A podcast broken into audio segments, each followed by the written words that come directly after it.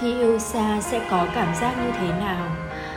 Khi yêu xa đó không phải là yêu, mà là tin tưởng.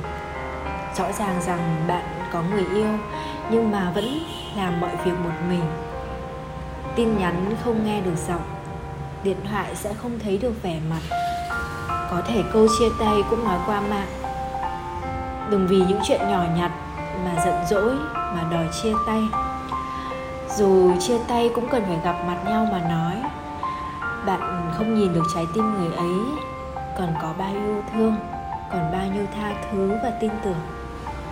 Yêu xa là ngày em khóc ướt gối, không nói thành lời. Anh lại nghĩ em giận anh và không để ý đến anh. Yêu xa không đáng sợ, cái đáng sợ chính là khi cả hai người cãi nhau, giận nhau có người nhân cơ hội đó mà an ủi và làm anh vui. Sau đó cho anh cảm giác anh gặp được một người tốt hơn em, khiến anh cảm thấy phiền với những thiếu sót mà lúc trước anh vẫn thấy ổn của em.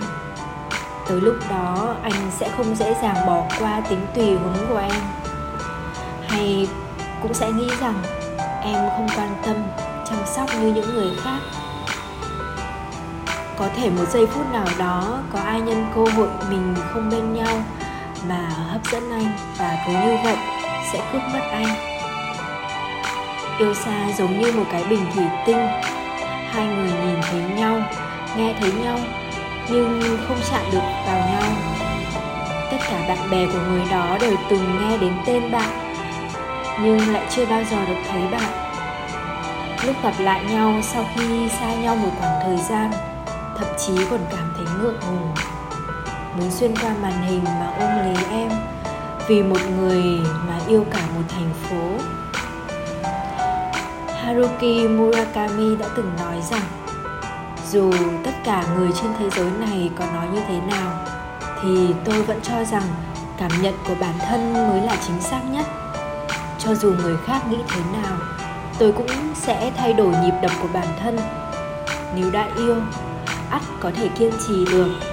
Nếu không yêu, thì sẽ không bao giờ dài lâu được. Những ai yêu xa, các bạn chưa bao giờ cô đơn cả. Với những người có tình, trái tim của đối phương mới là nơi trốn tuyệt vời nhất. Yêu xa là những câu nói, em đừng khóc, anh không ôm em được hạnh phúc nhất không phải là khi nghe được câu nói anh yêu em mà là câu nói mai gặp em nhé chào bạn, lại là nít đây.